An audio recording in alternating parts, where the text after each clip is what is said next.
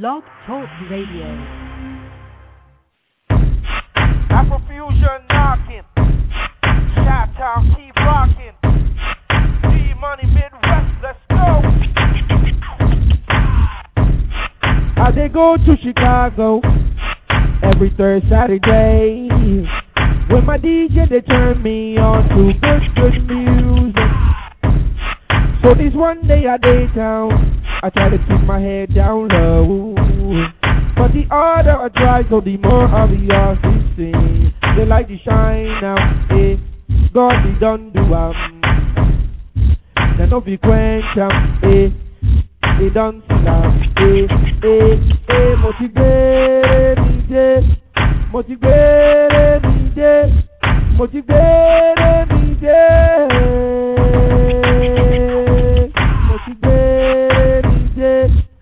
ti gbére mi dé, mo ti gbére mi dé. I run from the Midwest, I come go East Coast, where the people then yakba like colors of rainbow. Money. So this one day I go town to try to keep my head down low. But the harder I try, what the more obvious system. The light is shine eh, now, hey, the people don't. They no be quench 'em, hey. Eh, my God, he done do 'em, hey, eh, hey, hey. Mo ti gbére mi dé, mo ti gbére mi dé, mo ti gbére mi dé. Mo ti gbére mi dé, mo ti gbére mi dé, mo ti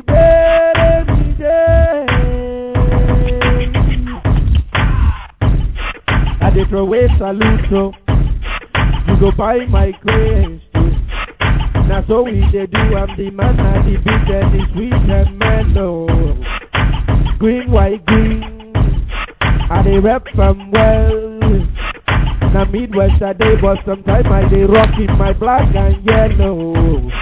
I dey throw away salute so you go buy my craze too. Na so we dey do I'm the man na the beat and the sweet and mellow. Green, white, green, I dey rock am well. Na Midwest I dey, but sometimes I dey rock in my black and yellow. Black and yellow. Black and yellow. Black and yellow. Black and yellow.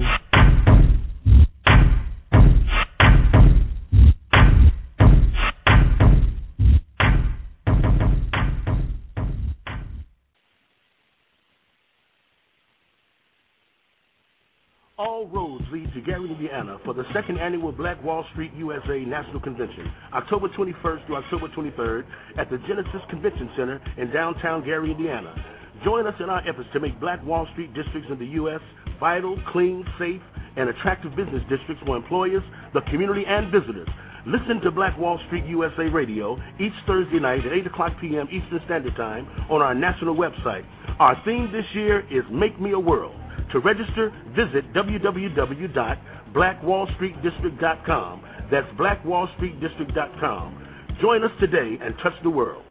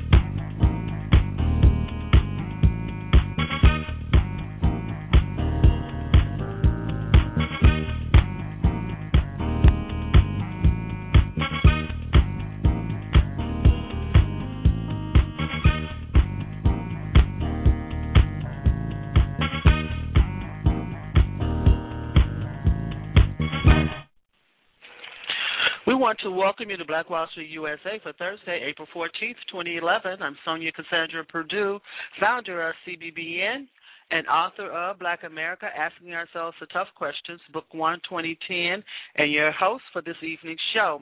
Ron Carter, chairman of Black Wall Street Chicago and publisher of the South Street Journal, will be joining us shortly.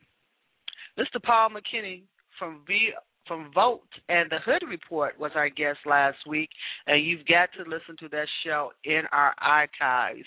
I've heard some great, strange, wonderful, scary, uh, provocative, powerful stories about Mr. McKinney. So listen to our show and find out which is it. Uh, he's got quite a reputation around the city of Chicago for doing what he says and meaning what he says. But you can listen to all our shows right here at blogtalkradio.com slash CBBN. In our archives, we've been on the air since March of 09, and we have almost 150 shows in our archives. Some of our previous guests have been uh, Senator Donne Trotter, Illinois State Representatives LaShawn K. Ford, uh, Dorothy Brown has been a guest on our show, and uh, the list goes on and on. So take a look at those archives and pick a couple of those shows up and listen to it. We've talked to people across the country from different cities, and we're going to start taking our on the air road trip again very, very soon. Black Wall Street USA is the official broadcast of Black Wall Street National. Thanks to the support of Michael Carter out there, the national office, and every week we want to give them our thanks. You heard uh, our national PSA for the upcoming national convention, the second national convention, which will be October 21st through 23rd in Gary, Indiana, at the Genesis Center. You can register online, register early. This is going to be an historical event. You can register at blackwallstreetdistrict.com. You can also listen to our shows from that website. That's blackwallstreetdistrict.com. Make it one of your favorites. You can join us right here every Thursday evening for Black Wall Street USA. We're here from 7 p.m. to 9 p.m. on Thursday evenings. And we want you to be with us to be a part of sustaining and increasing black businesses across the country. If you're interested in being a guest on an upcoming show, give us a call at 312 239 8835. Or if you'd like Ron Carter, the chairman of Black Wall Street Chicago, or Michael Carter to be a guest on your show, give us a call at 312 239 8835. This show, for those of you who are listening for the first time, has a national focus. We reach out to organizations and individuals across the nation in our efforts to connect the dots. The spiritual dots of our people across this land we bring forth ideas and agendas that are already in place, and we let the nation know what works in our communities. We want to know what you think works. What projects are you working on in your community? What youth organizations are you involved in? What works? That's the thing for this year. Our ongoing questions for this year is what did Black America accomplish in 2010, and what is the number one priority for our communities in 2011? And I had this conversation at the beginning uh, all week. I made a comment about it at the beginning of the show. I've had this conversation with different people all week. When we ask this question, it is so difficult for people to stay focused on the question. You, of course, know that I'm the author of Black America Asking Ourselves the Tough Questions. It is so difficult, even in the book discussions, even in uh, Mickey D's or wherever I am, if I ask one of the tough questions, to have the person focus on the question. If we can't focus on the question, how do we focus on the solution? That it's just so difficult. Everyone wants to come back and uh, address their own concerns and what's concerns for them, and that's important too. Of course, it's important. But our question is, what did Black America accomplish in 2010? And what is the number one priority for our communities in 2011? And the key to that is number one priority. It's a guess we're going to ask. It's a question we're going to ask our guests throughout the year, and then we're going to reflect back to those responses. This is Black Wall Street USA, and our calling number is 347 326 9477. 347 326 9477. The chat room is open. Leave your company information and website links in the chat room. That's how we connect. If you'd like to speak to our guest, our host, if you have a comment or question, press the number one. That's how we know that you want to come on the air with us. You need to press the number one. Our guest for this evening will be Ms. Sandra Bivens. She's the chair of the Black Wall Street's 51st Street Black Wall Street districts. You may or may not know that Black Wall Street in Chicago has approximately 16 districts and Ms. Bivens is the chair for the 50, 51st district, 51st Street district. They all have their own chairs, but they all follow the Black Wall Street agenda. Now, she's also going to be providing us with an on the scene report from President Obama's fundraiser over there at Navy Pier, Chicago's uh, lakefront. I understand that restaurant only hosts 225 people, and the tickets were like from $100 up to the legal maximum, which is like 38000 and some change. And uh, part will go to his campaign, and part will go to the uh, National Democratic Party. Now, later in the show, we will get another update on what's going on with the Black Wall Street Youth Committee. That's taking on a lot of steam. Miss Felicia Miller at the last summit volunteered to be a part of that, and she's the right person for that. Uh, Ms. Felicia Miller will be joining us with some of the youth that she has been working with in the past few months on other projects, and they will share with us their plans for this new committee. We want to thank all of you who attended the Job and Resource Fair over at Fernwood United Methodist Church this past Wednesday. And um, this Tuesday, we've made a special broadcast. ETS Events and CBBN will do a special jobs broadcast this Tuesday, April 19th, from 7 p.m. to 8 p.m. right here on CBBN on Blog Talk Radio. We want to send our thank you out to the Dr. Reverend Albert Sampson over there at Fernwood United, and we want to promise you that we're going to do that again. We're going to make it even bigger and greater. That's a promise to us.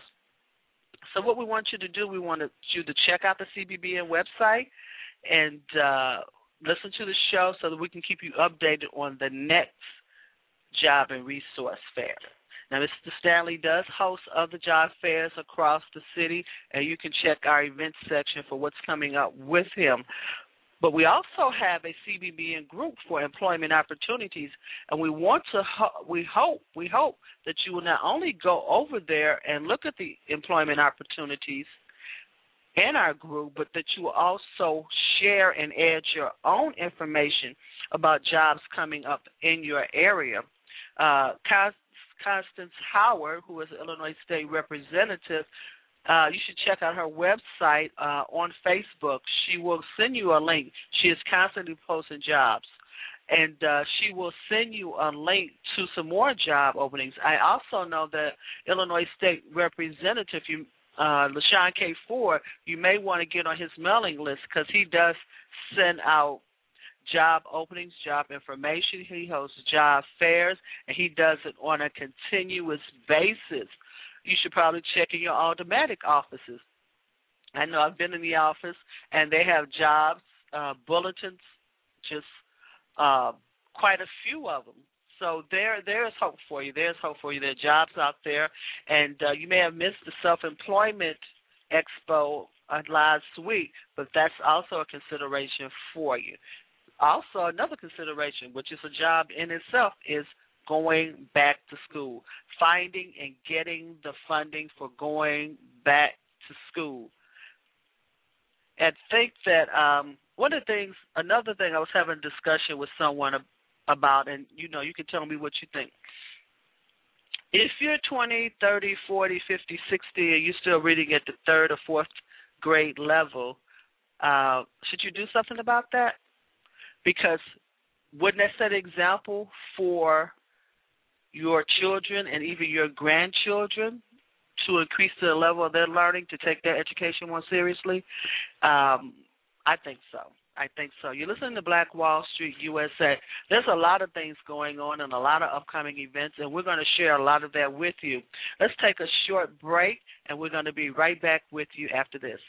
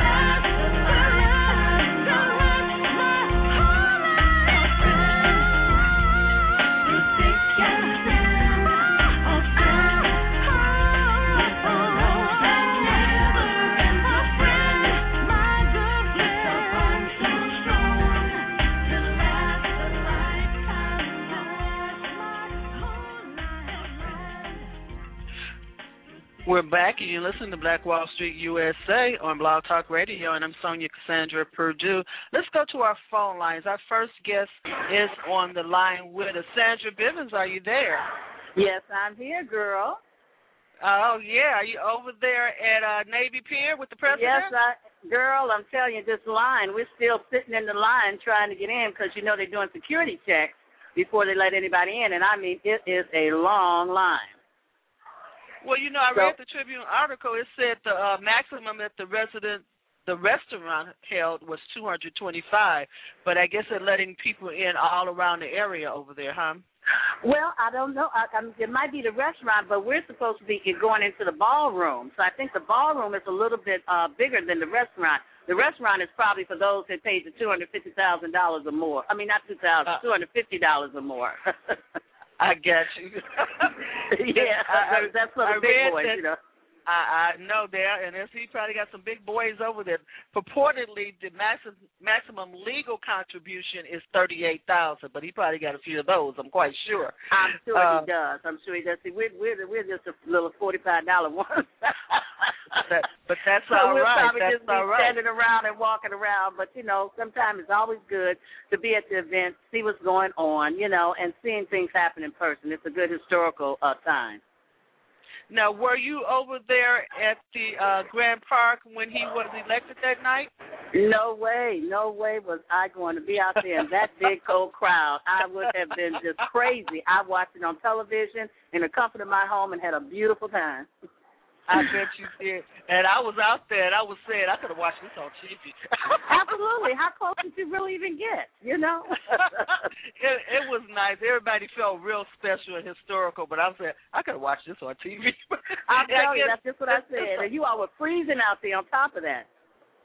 No, it was uh the most beautiful night. It was 70 degrees in November. Oh, okay. It was absolutely perfect. It was perfect as far as weather. We didn't have any coats on, nothing. It was absolutely perfect.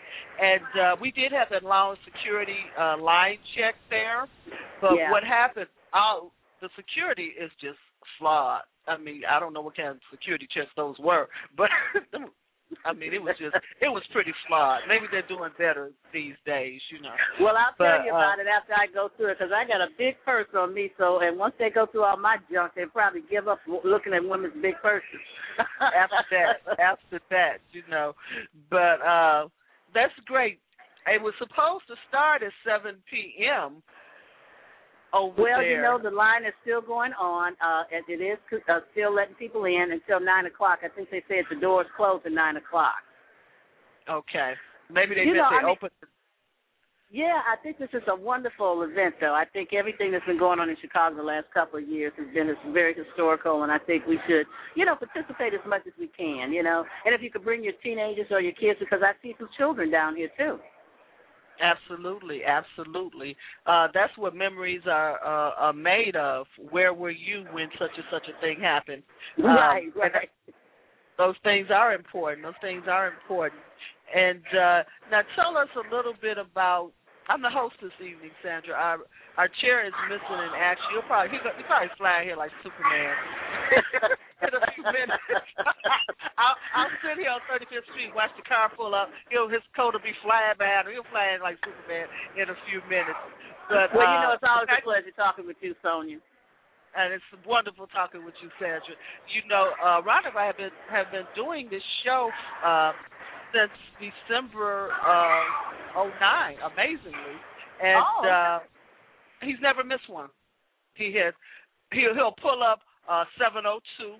He has never missed a show. Never missed a show. Well, you know, he's been real busy lately. You know, what he's that uh, Black Wall Street is work is working on a lot of projects, and and South Street Journal is booming. So I, you know, I think he's getting real busy right in here. And there's so Yeah. much going on over these last few Girl. months. There's thousand meetings. Everybody's giving something in the community. You know, they're gearing up to put their uh, platforms together to, to give to the new mayor. And so there've been a lot of community meetings going on about what we want to make sure that he understands that we need or, or that the community is looking for him to do. So I so it's been a really busy time.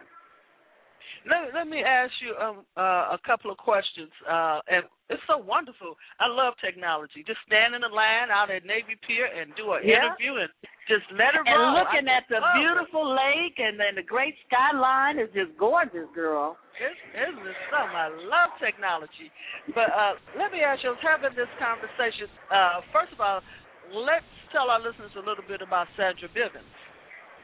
Well, you know, it's so difficult to talk about yourself, you know, because you just don't know what to say. But I can say this is that I've been uh, doing community development work throughout the city for the last 30 years, uh, and I am a, uh community economic development specialist.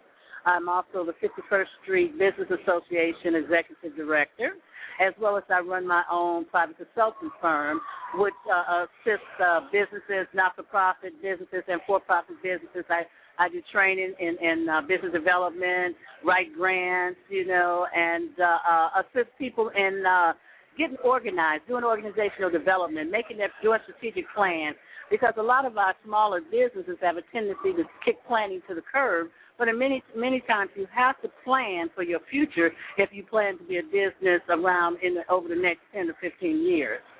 So, um, I, you know, I, I, I guess I could say more about what I do as you ask me some questions because I've done so much because I love community development work. I've been doing it for a long time, and, and it's just it's just a wonderful uh, career uh, for for me to be in. And that's great because you know I I love all of this is a new experience for me community development, community involvement, and I've sort of been on the other side in corporate life, and I go home at the end of the day and not be involved in anything. Like um, most people, too many people, I don't want to be well, involved. You know, so that yeah, was well, that know. was my mentality. so right. being in, involved is is a little bit different, and it is definitely a learning curve. But let's go back to a couple well, of things I just want to say this. You know, one thing Yeah. that is interesting about my career is that I have worked in corporate America and I have chose to be in community development, and it gives a nice balance because working uh, on on trying to negotiate with corporate America sometimes to make sure that they're doing the things they need to do in the community, I can always strike a good balance because I know what the bottom line is for both both both parties, it community or corporate America, and I try to develop a win-win situation. Let's talk about one of the things that you hit on, which is definitely very, very busy, very, very important for small businesses, and that is planning. And we've talked about this on other shows. It's difficult to step back and plan when you're caught up in the day-to-day operation of survival. We are always, I'm a small business person, we are always in the survival mode, keeping our nose right above that the water line there to keep from Yeah. drowning and going out of business. So it's, planning is so fundamentally important for a business. How do you step back? I mean, if you're a one person, two person operation, small store, it's so difficult. How do you step back from your day to day operation when you cannot afford any additional help and plan? Hmm. Well, one thing you have to be you have to be able to multitask, and that is the reality of community development because you never, even if you have a small business, you're never going to have enough money to have the number of staff that you need initially when you start. Now, that's not to say that if you plan carefully, you couldn't have it down the road, but you, you just, you know, starting, you, you you really have to be able to multitask. You have to understand that yes, you want to put your plan together for where you want your your business to go, and and and how you want to organize your organization, your staff, your you know, and and, you definitely have to have a great fundraising plan. But at the same time, as you begin to plan in order to sustain yourself, you must look at the fact that you cannot depend just on federal, state, or in, or philanthropic funding to support your organization, which is why many of our uh, uh, small businesses or not-for-profit organizations go under after so many years. You have to have an economic development engine that is assisting you in bringing in some money into your organization when the funding dries up or when the funding is very slow. And many small businesses, they, you know, they uh, they get small pieces at a time. So oftentimes you have to wait three months here, six months here to get those little small pieces of change. But I but I always say go after even the smallest dollar because every dollar counts to help you move towards the direction that you need to go. And then don't be afraid to utilize the resources that we have some great resources in Chicago. You have people like me and others who've been doing this a long time, and we often give of our services to different community groups and help them uh, uh, uh, uh, develop their planning structures. Many of the boards do not have the training that they need. And even though some board members might say, oh, well, I sit on other boards, yes, but each board has different personalities. And you have to learn how to work with the personalities on the board for that organization or, or, the, or, the, or the board for that small business. So board development is, is just a key piece uh, to and economic development too. Uh, two key pieces that you have to look at when you're uh, trying to do your planning and to be able to multitask. Make your task list and look at that task list once a week and, and knock it off as you complete every task. Now, you're listening to Black Wall Street USA. I'm Sonia Purdue, your host this evening, and we're speaking to Sandra Bivens, who is a member of Black Wall Street and the 51st Street chair of the Black Wall Street 51st Street District. Now, what type of training does your organization? Tell our audience once again what's your organization and what kind of training do you provide? Well, uh, the 51st Street Business Association, even though we, we're, we're a business association, we're still a not for profit. And being a not for profit, we work with our businesses. We try to uh, let them look at where they want to go and try to help them get there. To use the resources, especially our small businesses. You have all these TIFs in the city of Chicago. We we'll, we'll uh, let them know when the spiff money is coming out, which is small business in, increment financing and we'll let them know when it's coming out. We'll get the applications. We'll bring out the people from downtown to talk about how to get those uh, applications filled out, and we will help them fill them out, and then we'll bug them to death to make sure that they get it in. We lose a lot of money in our community because we don't go after the dollars that are there, as that they're just, you know, that they're giving you as grants, even for a small business. With the SPIF funding, for instance, small businesses can have, you only have to pay up 25% of whatever the grant is. So if you go for a $100,000, you just need to have twenty-five thousand dollars, and the city is going to give you the seventy-five thousand dollars. I'm getting ready to walk in this line, so if it gets a little, you know, talkative, that's because I'm walking with my, I'm trying to get to this ballroom. But the That's point fine. is that we do a lot of training uh, in, in uh, utilizing the resources that the city offers you, you know. And we also do a lot of training in strategic planning. We have to be real strategic about how we are going to uh, uh, uh, move forward, and also uh, uh, what things that we that we want to make sure uh, we we have the city recognize in relationship to our policies. Networking is so very important, and we and we try to train people how to network, and not just train them. We make sure that, for instance, you might send me an invitation somewhere, Sonia. I'm going to make sure that some that the other organizations or groups I work with get that same information, so that they can begin to uh, open open up to the networking uh, uh, avenues that are available here in the city of Chicago. Absolutely. Now, one thing, uh, the 51st Street Business Organization sounds like you're working hard over there, and I think most of the chambers are working hard. And um, but a oh yeah, we're we're working hard. we're working very hard. businesses- And I'm glad you're sharing that all that you do for your the businesses in your community, because a lot of businesses fail to go out and even join the local chamber organizations, and they miss out on a lot of opportunities by not doing it, and a lot of information. Uh, they don't have to reinvent the wheel. That's what these organizations do, bring that information. That's Absolutely, you have to share. You have to share information. Number one, you you just. I mean, it's, it's we need uh, thousands of organizations and businesses to to hire people to to service our communities.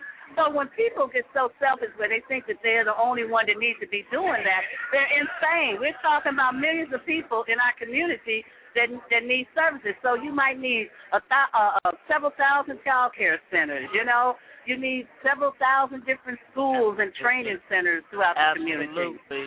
You know, you got to open up and share. Uh, absolutely. And I've been saying this and having those same discussions that we're, we think we're in competition.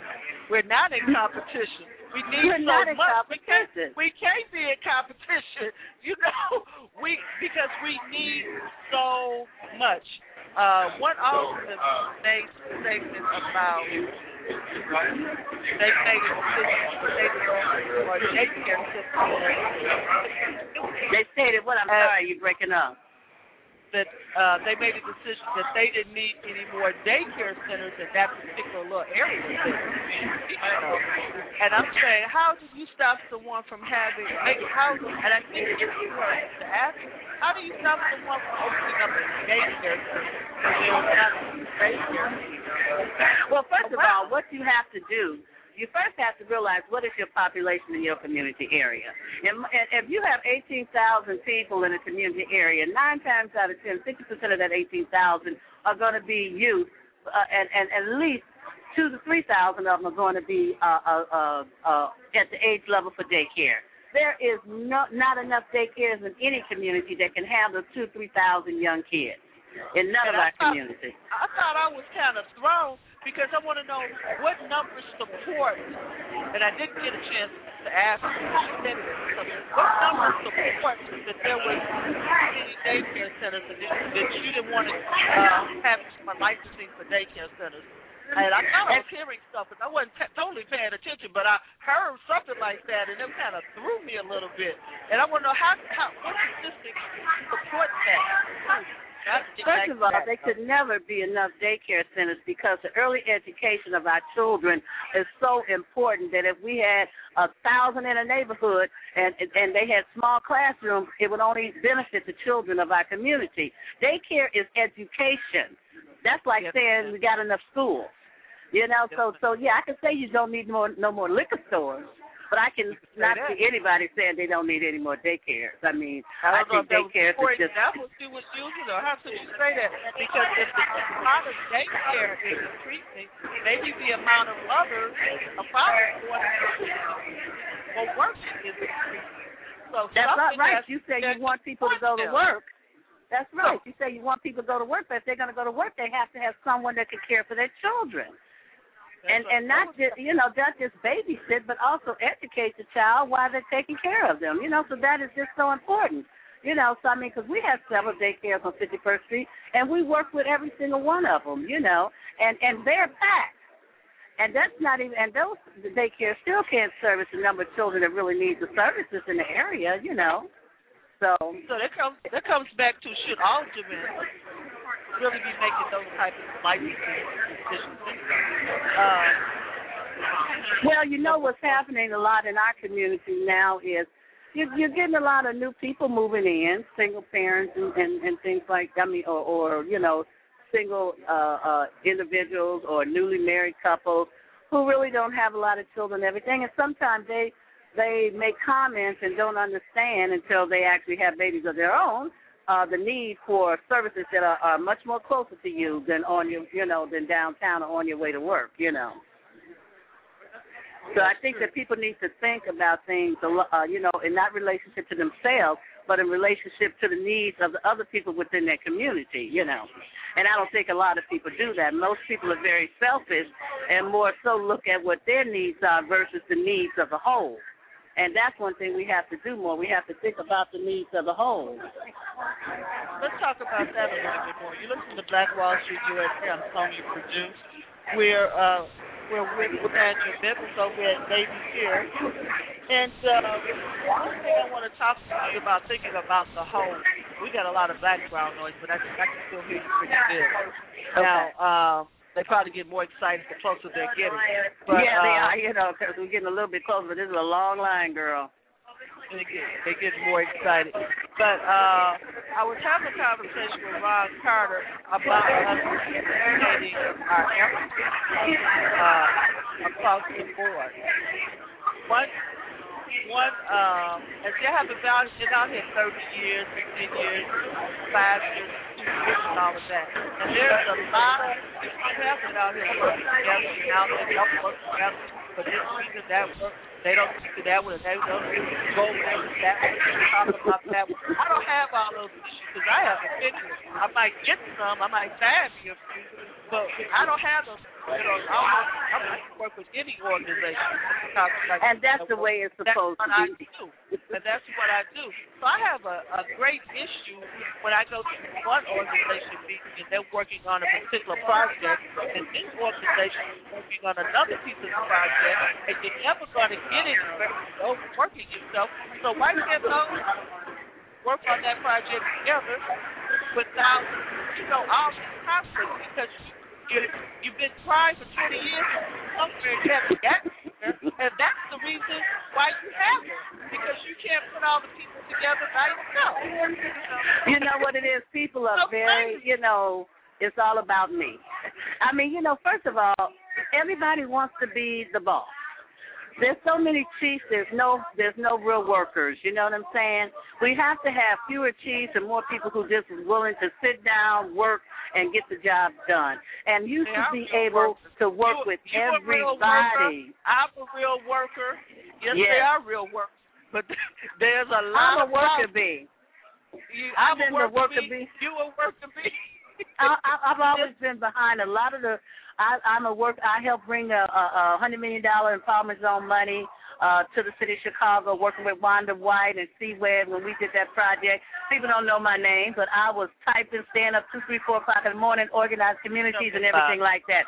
I don't need my name out there. That wasn't why I did it. I did it because it was something that we needed in our community. You know, I helped uh, uh, years ago put that, the, trust fund that IDA has for housing development, for housing.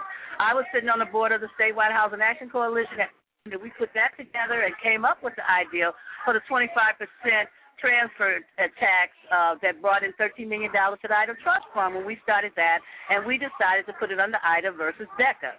But the point is, I didn't. People don't know my name on that either. But I was there working hard, doing everything that needs to be done to make that happen. You see, people have to stop thinking that oh, people need to know your name or you need to be somebody. You need to be somebody within yourself. If you're not somebody Yep. within yourself, all the all the braggadocious things that you think uh, that uh, accolades that you want to come to you are going to still mean nothing in the end of the day, you know, because your legacy should be what have you done for you for your community, for your people, for yourself. Because if people think that God put them on this earth just to have big houses, nice cars, and to go to pretty parties, then they just don't know what they're supposed to be doing as human beings in this world. Absolutely. And part of that, when you look back over your life, at least you know, I none of us are perfect. When I look back over my life, I would like to have given more than I've taken. It's just it's just my personal philosophy. Absolutely. But, what uh, is your legacy going to be? You have to think about that. And the things you do today in your life is going to dictate what your legacy is going to be. You know, and you don't never have to know my name, but when I walk down the street and see new buildings up or see people, uh, uh, the contractors that used to couldn't even get any money to do development are doing development now, I, it makes you feel good inside. And to me, that's what's important. You know. It is. It is, and you and you as you live and learn, you find you find it out. But what I, you know, uh, Otis Monroe, the Monroe Foundation started using a new uh, a term. Well, maybe not a new term, but one that I'm picking out, which is a community collaboration. And uh, as I started talking to these organizations and doing more events for Chicago's Black Business Network.com, I know everybody think I run Black Wall Street. I don't have title, but I don't run it. But anyway, I don't, I don't, I don't run it. They call and ask me all kind of questions. I said, "No, you need to ask Ron that." they, I know. they think I run something, but uh, But you, as I you. But you know that's interesting because you're right. Collaboration is the key. I collaborate with everybody, but then I've been out here so long I just about know everybody, you know. But also when you're out here a while, people kind of know your reputation. They know if you somebody that's going to stab them in the back or if you somebody that's straight up, you know. I mean, so you need to collaborate with everybody and work honestly and upfront with folks. You know, if you don't like something, say it. If you like it, fine. You don't have to agree with everybody, but you just agree to disagree. You know, you agree to disagree. That's all you have to do. But but all the backstabbing sometimes that goes on and talking about folks and they ain't this and that, you know, you don't have to go in that direction because if you help one person, if every organization is out here help one person, that's a lot of people that have got some assistance, whether we agree how they how they do it or not, you know.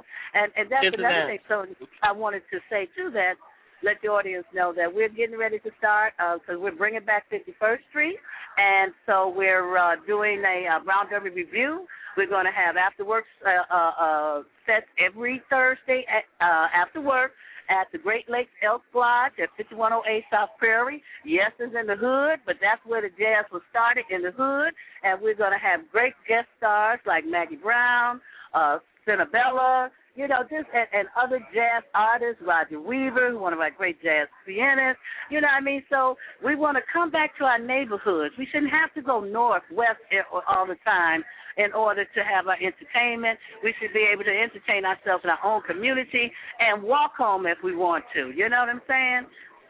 So I just wanted to mention that too. Absolutely. because those are the types of things that bring our community back. And I want you to mention it some more too. Uh, I want you to keep us updated on that and send me that information. I, I am Because definitely going to do that. We want to be Also, I want to say too, some of the other stuff we're doing is uh, we're we're looking at uh, uh, um, we're doing a rehab project, like I told you, And so we're bringing in a woman's uh, uh, holistic boutique. And this boutique is going to not just sell clothes, they're going to do your makeup. You can buy your shoes there. You can get a massage there. So it's all going to be right there on 51st Street, you know?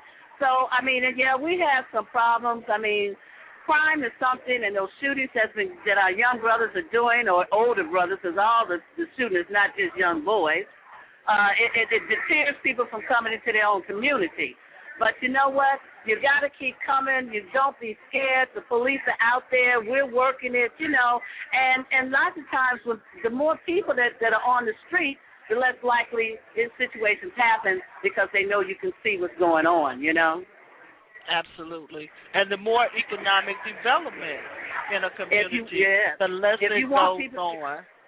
Yeah. If you want to get people hired, then you're going to have to come out there and utilize those stores.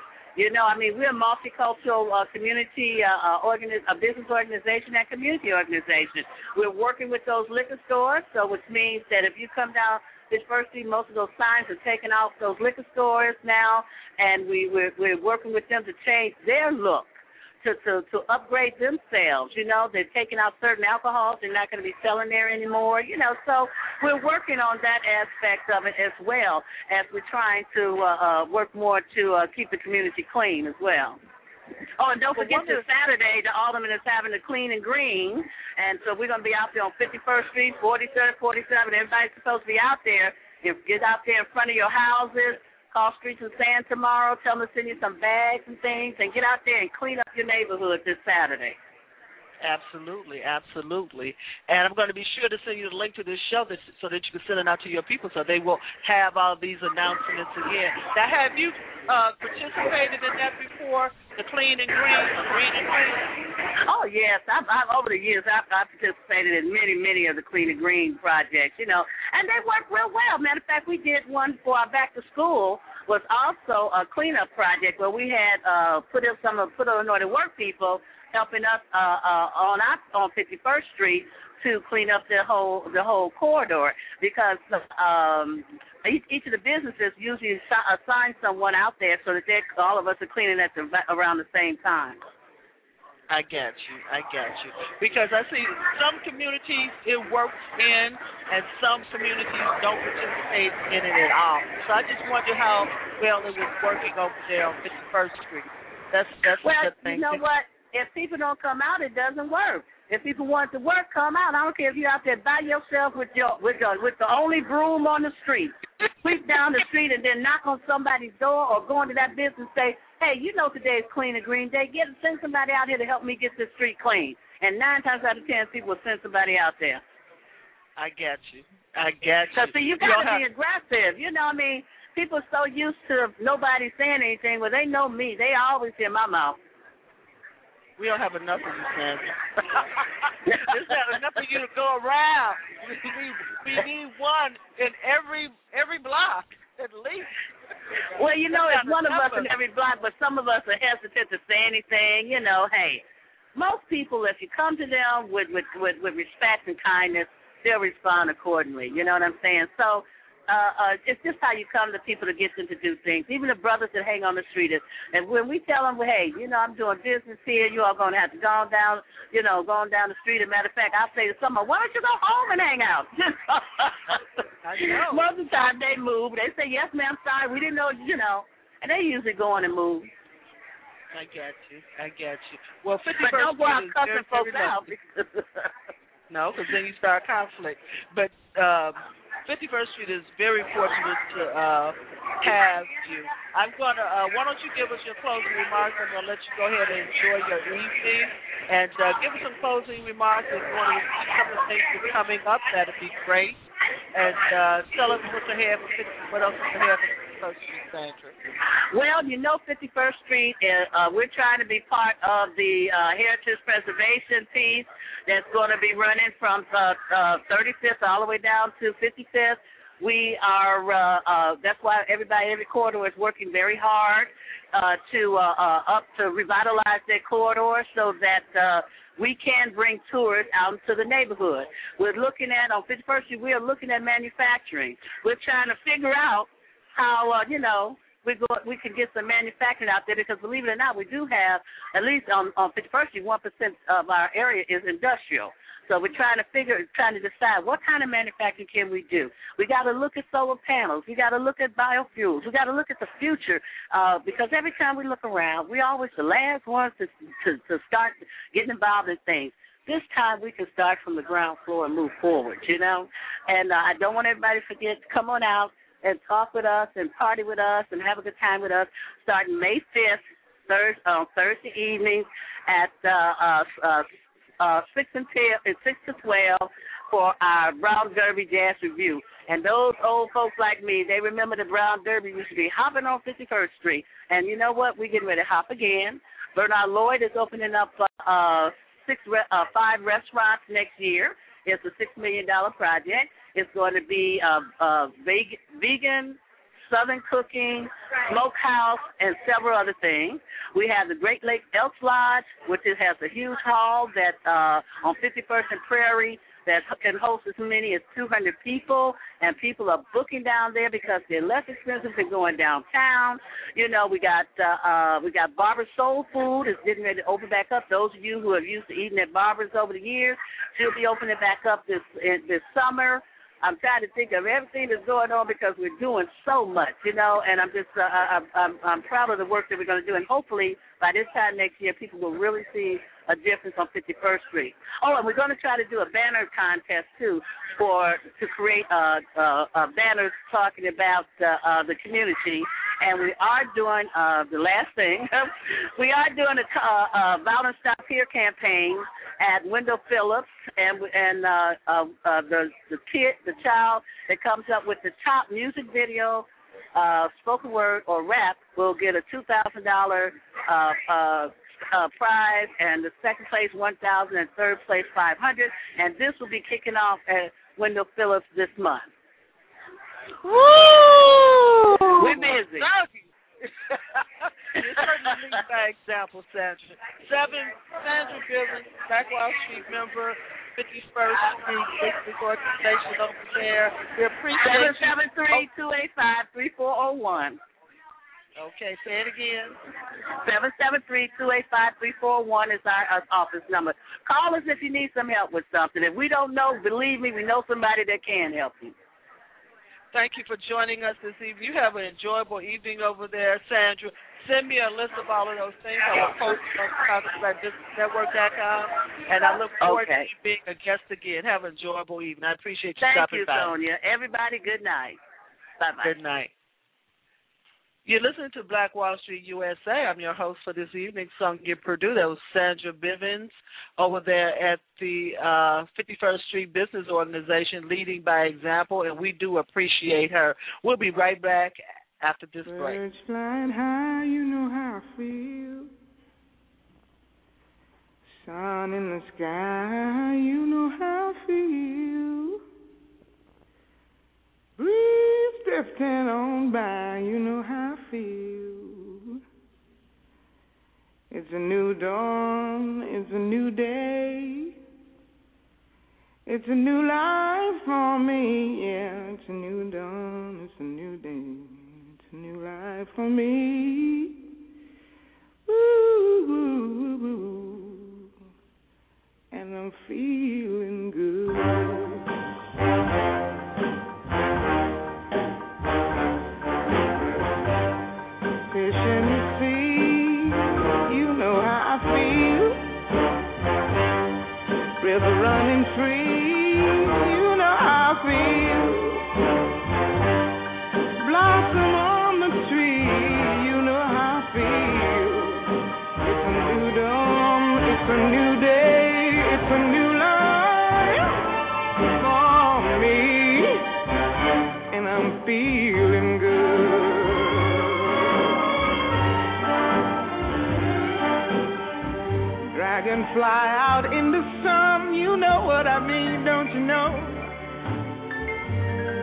Butterflies all having fun, you know what I mean. Sleep in peace when day is done, that's what I mean. And this old world is a new world and a bold world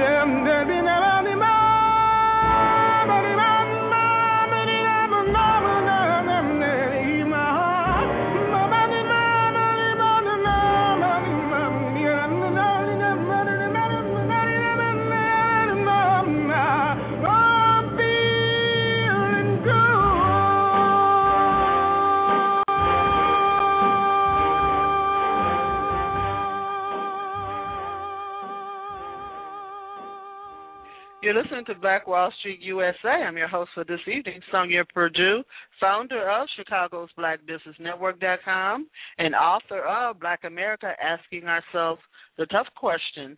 And uh, look for some upcoming book discussions on that. I've had a few, and uh, check CBBN's event section for uh, some more of those book discussions. We're here on the air every Thursday evening with Black Wall Street USA. This is a national show. Our focus is on sustaining and increasing black businesses. Our call-in number is 347-326-9477. Our call-in number is 347-326-9477.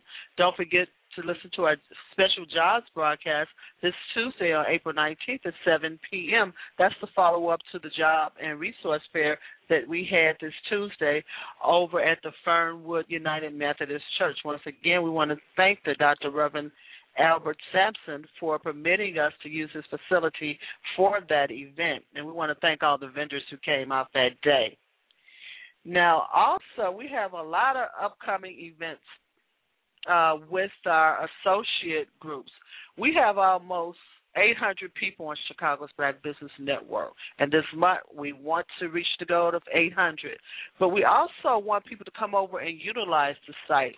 Uh, a young lady wanted to sell me a product uh, over at the the job fair this week and I'm approached every day, uh, of course, because people, that's what you do. You're supposed to try and sell your product. You're supposed to approach everybody you see here uh, and meet. And my response to her was, I have I've set up a, a platform. There's almost 800 people on that platform. I want you to sell the product to those people.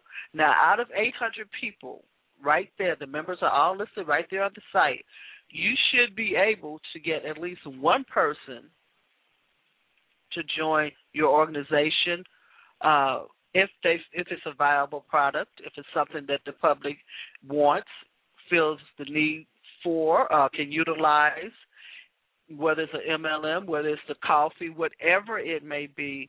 There are 800 people there. Do you know them? Visit Chicago's Black Business Network.com. Join us today and touch the world. Coming up on Saturday, April 16th from 9 a.m. to noon, the Monroe Foundation has joined with PNC Bank, 87th and Cottage Grove, to facilitate a 90 minute money making workshop and a second chance bank account opening event right after the workshop for low income and unbanked and working poor families and individuals that need a bank account. You can open a bank account for only $25 on April 16th. Only $25 on April 16th. That's at 87th and Cottage Grove, PNC Bank. The Monroe Foundation is dogmatic about people getting away from these currency exchanges. They are dogmatic about the ripoff. Our seniors now are making deposits to these currency exchanges, direct deposits. It's, it's theft. They're charging them for the direct deposits, charging them for cashing the checks. That's ludicrous. That's insanity. That's ridiculous. That needs to be stopped. Please spread the word. Please spread the word. Please take advantage Where? PNC Bank, 87th and Cottage Grove, 9 a.m. registration, 9:30 a.m. to 11 a.m. money management workshop. There's no charge for this. There's no charge for this. 11 to 1 p.m. You can do account opening. Bring two forms of ID and $25 to open an account. You're spending too much money at those currency exchange people. Or if something happened to your other banking account and they won't let you in, you know, that check system thing, and they're saying they won't give you an account, come over and see if you can get that's why it's called a second chance bank account. No, don't make a mess up this second chance account, people. Don't mess up the second chance. Twenty five dollars to open you up a second chance bank account. Or maybe which I've always done. Maybe you want to have two bank accounts, a first one and a backup one. For participating in the money management workshop and bringing $25 to open an account along with your two pieces of ID, state ID, driver's license, utility bill, almost match. You know, the addresses and names. Well, your name's going to match. The addresses must match. Must match, excuse me. Excuse me, PNC Bank will provide an additional $25 deposit. That's simple. Bring $25, qualify to open the bank account, take the money management workshop, because if you're messing up, you should you should you need a money management workshop. Deposit the $25. PNC Bank will provide an additional $25 deposit for you. Please help the Monroe Foundation make this opportunity a success. Please, we need to get this information out, so send it to your clients, your friends, your family, your church members, and maybe yourself if you're sitting there right now without a bank account. If you cannot even deposit your check into a bank using direct deposit, that's a no brainer. That's 9 a.m. 87th and Cottage, PNC Bank, this weekend. It's important. It is important. It is important. You go grocery shopping later. It is important. Take the time to do that. You listen to Black Wall Street USA. I'm Sonia Perdue. I'm your host for this session. I'm going to take a very, very, very, very brief break here, and we'll be right back with our next guest.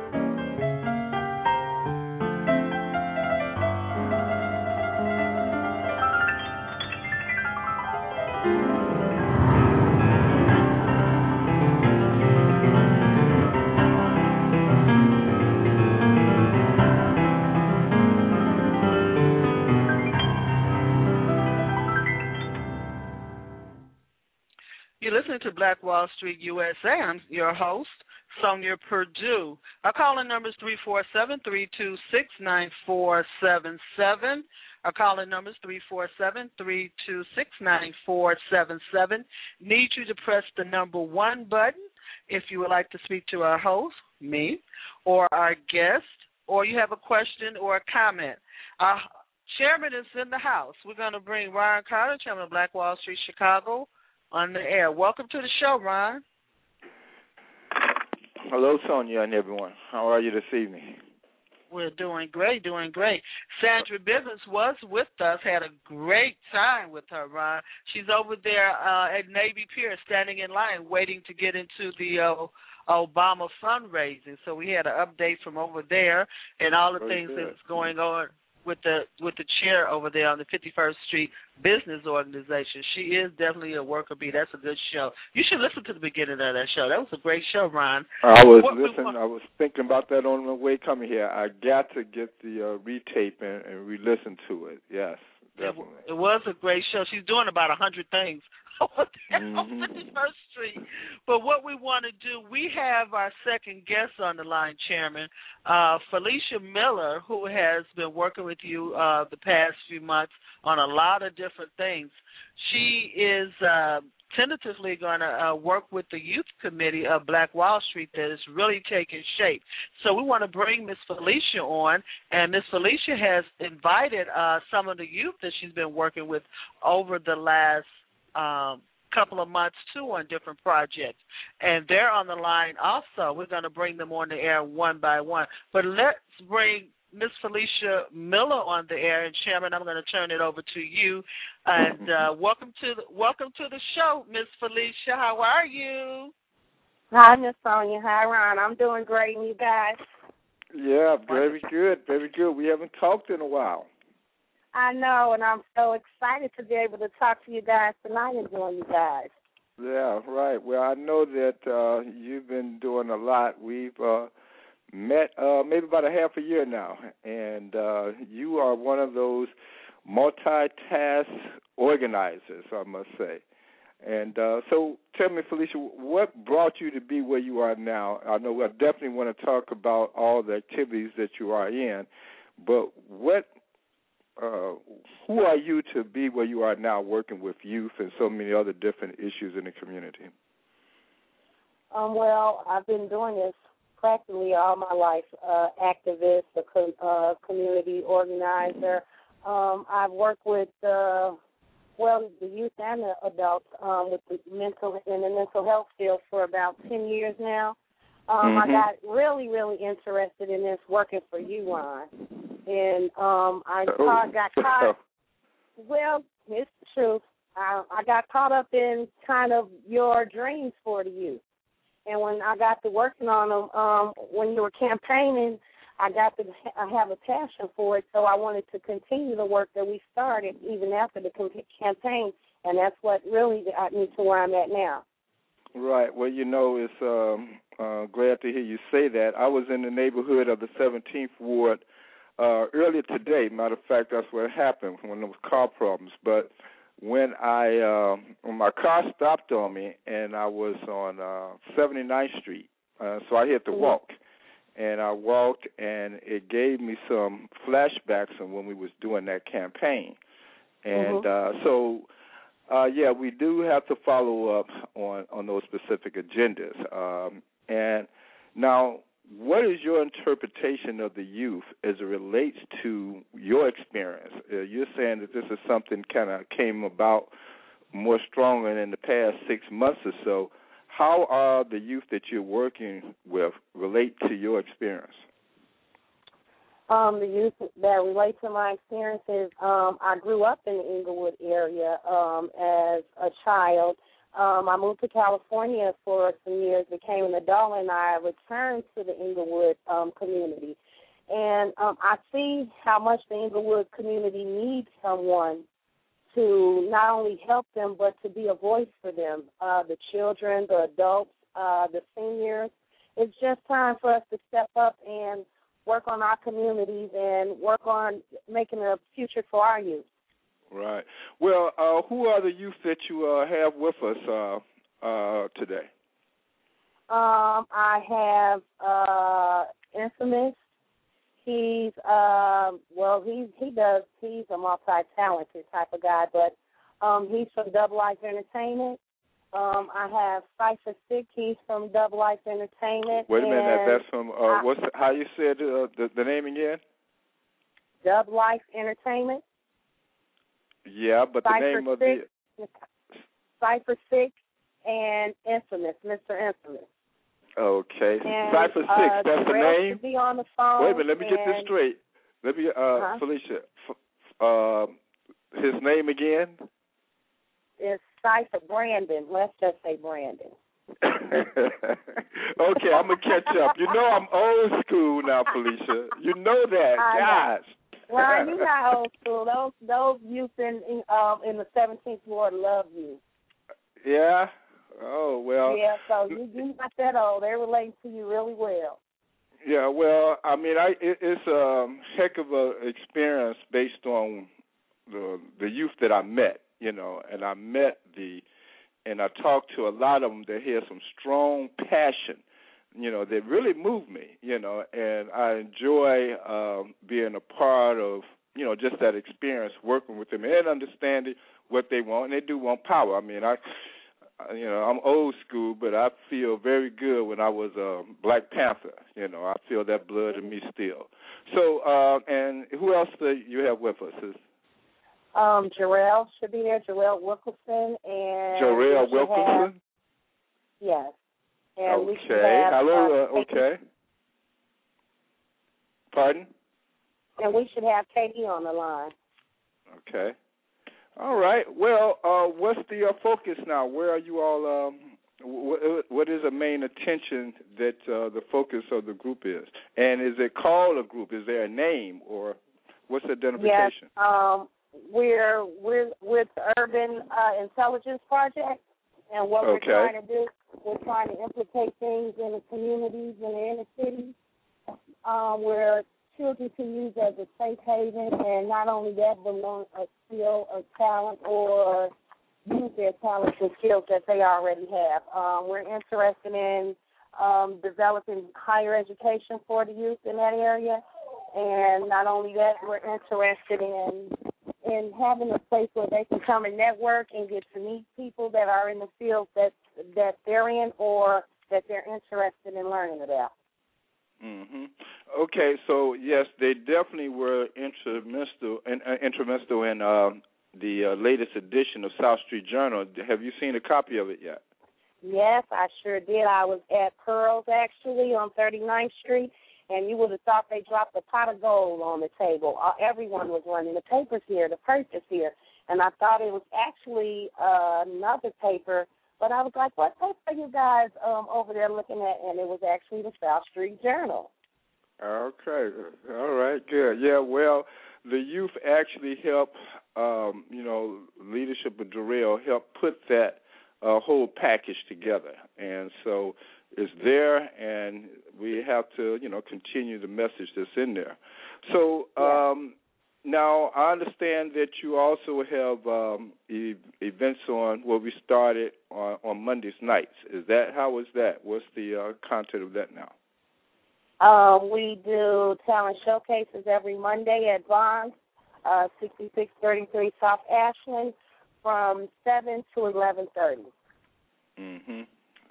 Okay. And what has been the uh, the results this far? Um, is it what you expected to be, or? Um, it supersedes over what we've expected. Um, we've gotten more serious about it to be able to bring more things um, about to the children and youth and to the community. Mhm. Gotcha. Okay. Well, uh, is the uh, any of them on? I'm not able to read our um, uh, screen, so to speak. Uh, Sonia, um, is there anyone that we wanted to bring on at this time?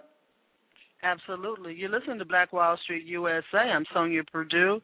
Our host is Ron Carter, chairman of Black Wall Street Chicago, and we're on the line with Miss Felicia Miller, and she failed to mention she's going to be heading up the new committee for Black Wall Street Youth. Oh, and we yeah. have a couple. We have a couple of people. have a couple of I'm future so Black excited Wall about that, though, Miss Sonia. I'm, I'm excited too, dear. Heart. We have a couple of other youth on the line. This is what we're going to do. We're gonna uh, hit our switchboard. The first call is from 708 area code. I'm going to say you're on the air with Black Wall Street USA, and we want you to say your name. You're on the air with Black Wall Street USA. Who's on the line? Is that an Are elevator or what? It sounds like it, doesn't it? Area code 708, last four digits 1737. You're on the line with Black Wall Street USA. Hello. Infamous. Hello. How you doing, Infamous. sir? Hi, Infamous. Oh, how you doing? How you doing, Miss Felicia? How you I'm doing, doing Miss- great. And yourself? Miss Rob? All right, all right. I'm enjoying the conversation. Great, great. so, emphasis now. I, rem- uh, you know, like I said, I'm from old school. I'm a little old. We met, haven't we? Uh, yes, we did, Mr. Ron. Okay. So, what's your experiences this far uh, being associated with uh, Felicia, and um, what do you? How can you say the state? Of, let me ask you this as well. What is your age? Uh, I am actually a teeny bopper. I'm 31 years old, sir. Mm, yeah, you are. You are. so, but what is your impression of the youth and experiences working with um, Felicia here now?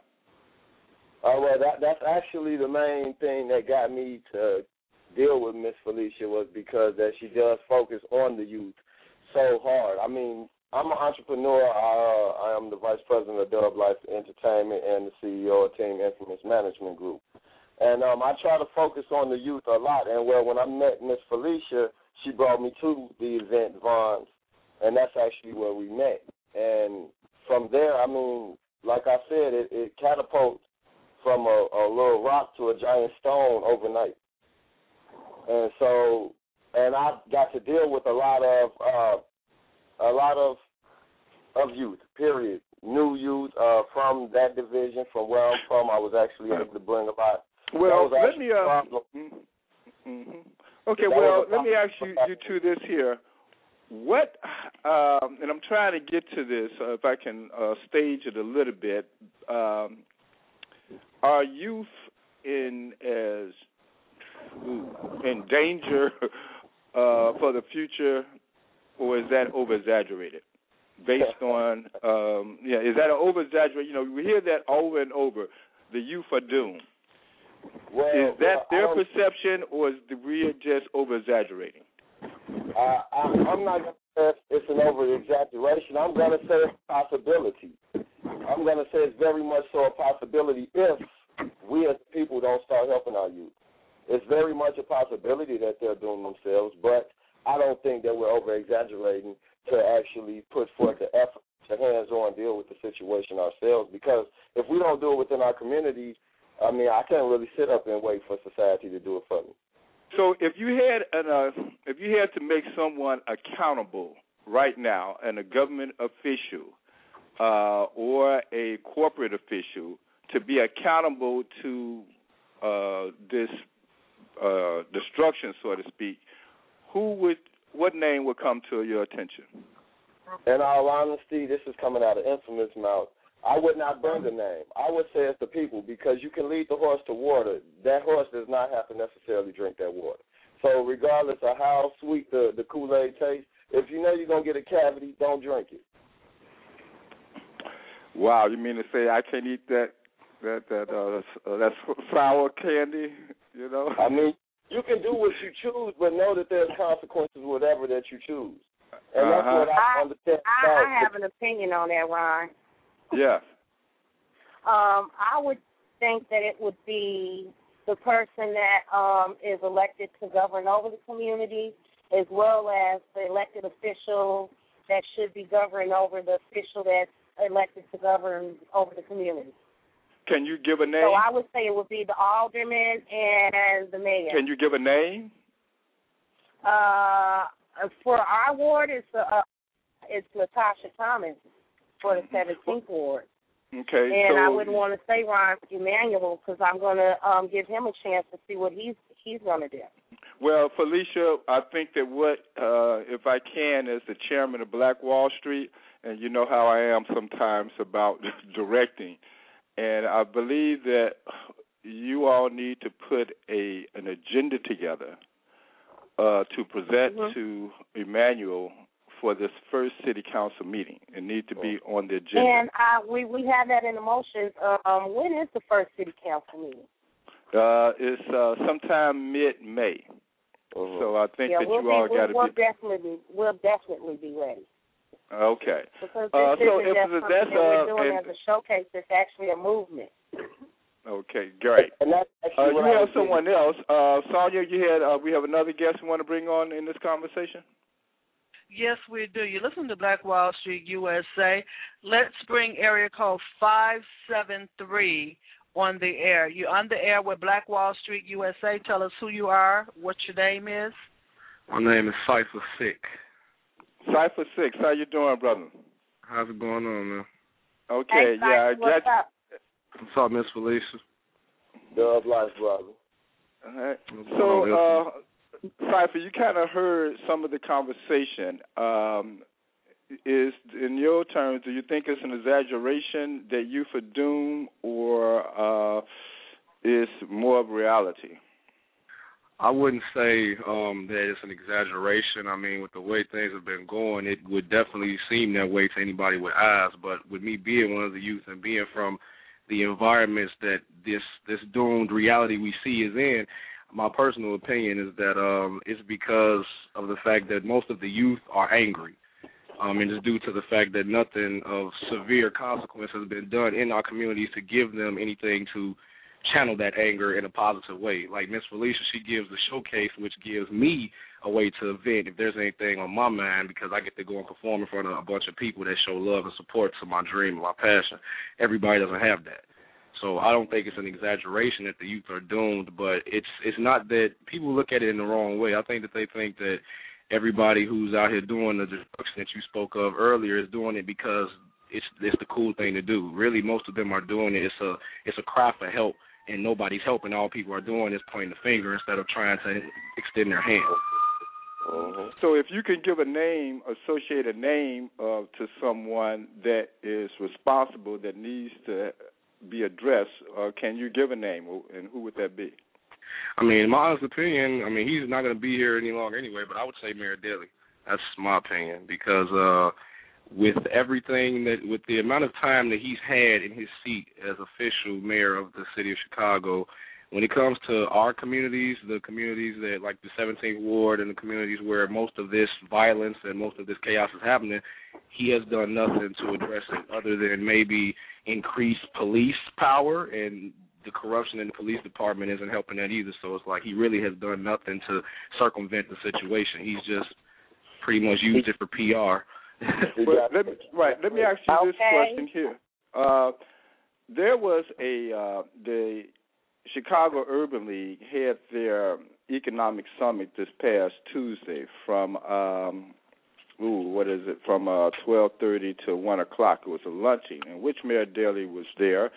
Uh, the room had maybe about a thousand, uh, ninety percent of them black people that stood up and gave Mayor Daley an applause uh, twice.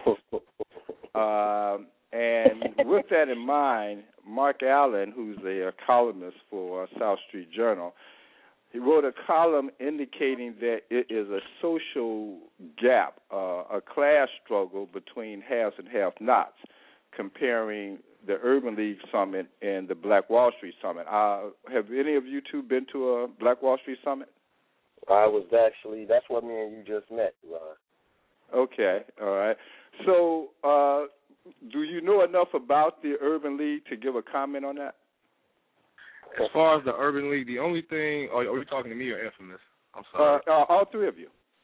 Well, uh, I, I'll just say uh, the only thing I honestly know about the Urban League is I know I had a few uh, fellow artists in the past who were associated with the Urban League, and they used to go to a program in the Urban League where they were able to record their music, and the Urban League actually gave them some form of promotion and actually pushed their music for them. That's the only. Right. Let me ask you the question. Let me ask the question another way. Uh, are, how do how do the youth identify with organizations such as the Urban League, uh, Nation of Islam, uh, Rainbow Push, uh, NAACP, the Action uh, National Action Network of Sharpton? Is there an identification with youth I, with those organizations? I don't think so, Ron. I don't think so because I don't see the children out there identifying with those organizations and I really don't see those organizations out here identifying with the youth. And I second that motion. Well, all of them have some youth programs now. Every last but they one have of them to be effective programs. And when they're effective, we'll see that effectiveness in the community, and that hasn't shown and, true. And Plus, actually, it has to be something like a, that they're interested in. I feel like it's like a hidden treasure. I mean, when Facebook came out, that was broadcast worldwide. A lot of these corporations or organizations, they don't broadcast that certain sector of what their organization is doing. It's like that's a secondary instead of being the primary.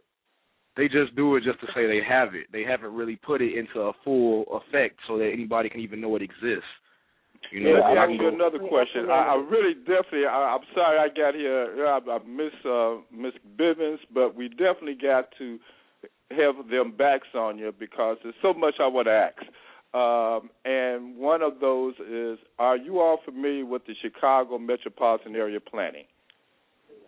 2040. Um, I, I am. I got. Um, I'm aware of that because of Black Wall Street. hmm Uh, what is your um, interpretation uh, of it? Um, there's no place for uh, minorities. Everything's going to change. Life as we know it, there's nowhere for us to have businesses. Um, nowhere for us to really populate and grow as as uh, a community or as people. Mm-hmm. So it has me wondering, what are they going to do with us? Mm-hmm. Okay. So uh, the other two, you all are not familiar, never heard of the uh, Chicago Metropolitan Area Planning? I agree with Miss Felicia. Okay. Have um, you heard of it as well? I've heard of it through her. I mean, we've discussed it uh, bits and pieces here and there. But yeah, like I, I uh, do. I've heard it through her. Well, uh, I mean that's uh, uh, I guess a question editorial I point. The 2040 um, books that we got from Black Wall Street. mm-hmm. Well, that is uh, that got a lot to do with my earlier question: is the youth are uh, um, in trouble for the future, and that plan definitely says it is. I just was asking you all based on your interpretation. So, with the lack of relationship to the known organizations and knowing that you know there's some real problems in the future, uh, how do you all uh, see that needs something needs to happen? What needs to happen in order to turn this uh, this dilemma around? The community has to yeah. stop pretending that nothing's wrong until something goes wrong. If you notice, until there's an incident, nobody really speaks about what we're talking about right now. It's like they they wait for the opportunity for uh some violence to break out or for some chaos to ensue, and then they want to talk about it. But nobody talks about it. Nobody talks about war at a time of peace, basically. Have any Uh, of you ever been associated with public housing? I have family members Yeah. that have been associated with it, but I haven't. Uh, I grew up in it. I've had Where- relatives that were associated with public housing. hmm Uh, where did you grow up in and at? Uh, I grew up actually in Franklin Park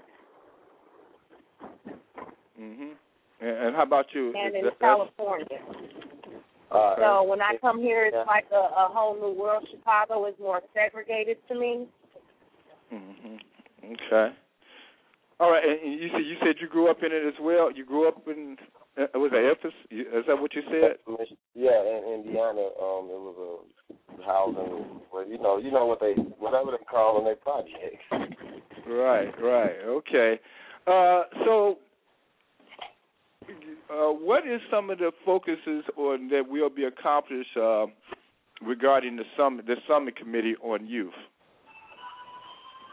Um, some of the goals that will be accomplished uh, for the summit. Uh, right now, we're getting together. We have some things implemented. Um, we're joining up with the TRI program uh, that's headed by Greg Mathis um, to get the word out, just to start uh, getting a touch of urban intelligence into the youth and young adults in the inner city, and getting them to uh, respect themselves, uh, getting them to respect one another. Uh, we're heading up uh, job referrals and things. Uh, we're heading up a whole network system. We're putting in place where people can come and register for school or have someone walk them through it, whether they need to go to alternative high school and a high school or even college. So we're trying Well- to set up a, a network basis um, where where Black Wall Street was put in this is that it's being implemented it's being implemented by Black Wall Street because I am a facilitator of the youth for Black Wall Street. hmm So with the um, uh, with the idea of the Chicago Metropolitan Area Planning 2040 pl- pro, uh, program, and also with the conditions of the youth now, now there is a culture that um, in the next issue, the South Street Journal is going to be uh, printing. Uh, a writer is working on it and addressing saggy pants. Uh, and there's many comments, um, and I mean, when I was a youth, I was a hippie. I don't know if I don't. I mean, a We know real what that hippie. We know what that is. And I know Infamous is uh Infamous and Spice are a lot younger than me, but I'm against the saggy pants too. I think that we should start looking and acting the part. We need to I'm sorry. Get don't, away what was that again? What was that again? I said Infamous and Cypher are much younger than me, so I don't know how they feel about that, but I'm against the saggy pants. I think they need to pull them up. hmm Well, Well- uh, how do you all feel about that? Well, I I mean, it's Cypher. I, I look at it like this. Um, all my friends used to say their pants. I didn't. I feel like it's pointless to wear a belt and let your pants sag. So I don't agree with it. But it's like I, I I look at it like this: as much controversy that has been brought up about it, it's predominantly because of where it comes from, the source of it.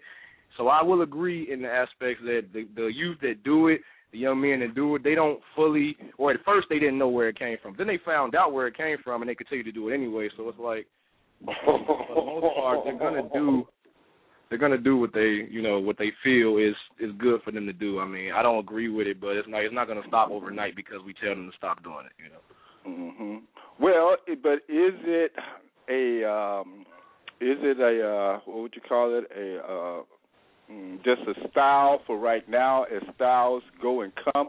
But there was reports that it's been this is a long I think it's been around longer than bell bottoms, and bell bottoms was so. Uh, do you think it's a I fad it's that's going just to pass, phase. or is it here to stay? I I think think it's a phase. I think it's a phase, but then again, I mean, depending on what our entertainers continue to do, it can change because our kids are going to do what's on their television. And a lot Oh. of the entertainers nowadays, I mean, your Waka Flockas, your Gucci's, when they're performing, I'm not saying them not stag pants. So uh, P. Diddy, so P. Diddy uh, don't have a chance wearing um, uh, suits, or do he? Oh well, P Diddy, he's he's a different entertainer. I mean, our kids right now are into Soulja Boy, uh, uh, Waka Flocka, Gucci. I mean, So then- that, Well, let me. Uh, right. Okay. Then, with that in mind, you know, when I was growing up, I had uh, Curtis Mayfield and uh, the Temptations and James Brown, and during that time there were movement songs, and I don't know if you Right. understand you that like uh, Bob Marley and things of that nature. We had that influence in us. So, and which was more positive, in my opinion, than what it is now.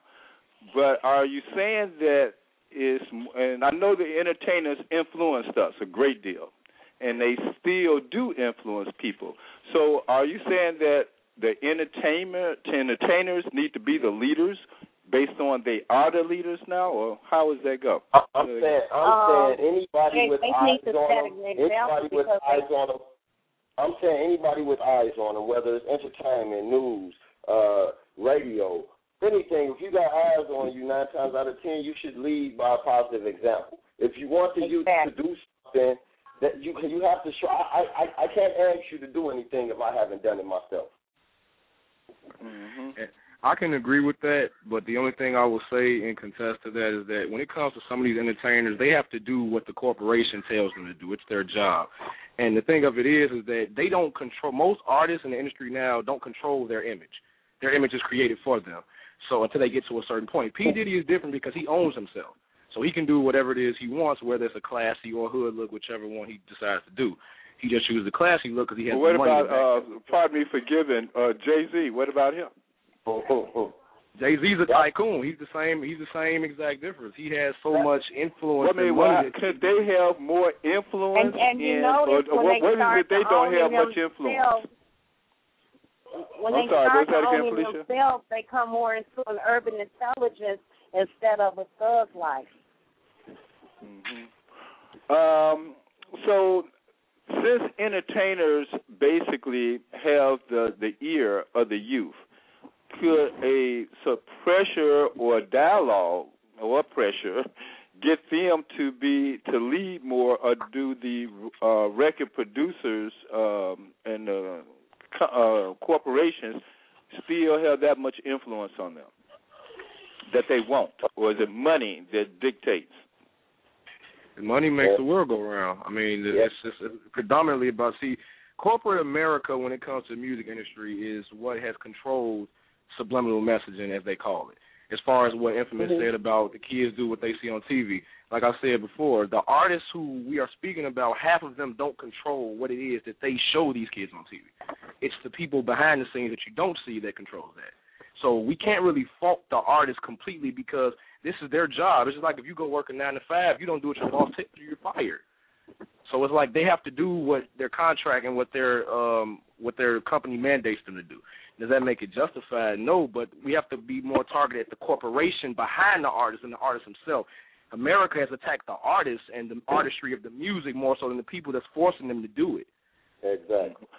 Okay, well, let me go to another. Uh, I know this here is uh, Chicago's Black uh, Business Network, and it is uh, um, the Black Wall Street Chicago, and our emphasis is to sustain and increase black businesses. Uh, however, I do want to kind of get into the the psychic, if I may, for lack of words, regarding what's happening with youth, and that is uh, crime um, and give uh, an example that say mm, mm, um, say McDonald's if it was on where is it McDonald's 63rd and Ashland that do not have is it still on 63rd and Ashland? Yeah, it's still there. okay. Uh, it does not have bars on their windows, and but there can be stores around there with have bars. Is there some psychic on, on, on crime that you know what to attack or what to destroy and what not to? And then, is there really a crime issue, or is it something else? Or is it, you know, because my understanding, most, mainly crime is motivated Uh, by money. But Yeah, I is think it that something um, else a lot or what? Of stores. I think a lot of stores have the bars on their window. A lot of our stores in our community aren't black owned, and I think that that's a mistrust for the people that's coming in our community. Um, that's really taking the money out of our community, and it's letting us know that they don't trust us. Well, if those bars was taken off, um, if you, what's a busy street in Englewood? Give me one. Um, Damon. Yeah, Ashland. Okay, Ashland. What in Ashland?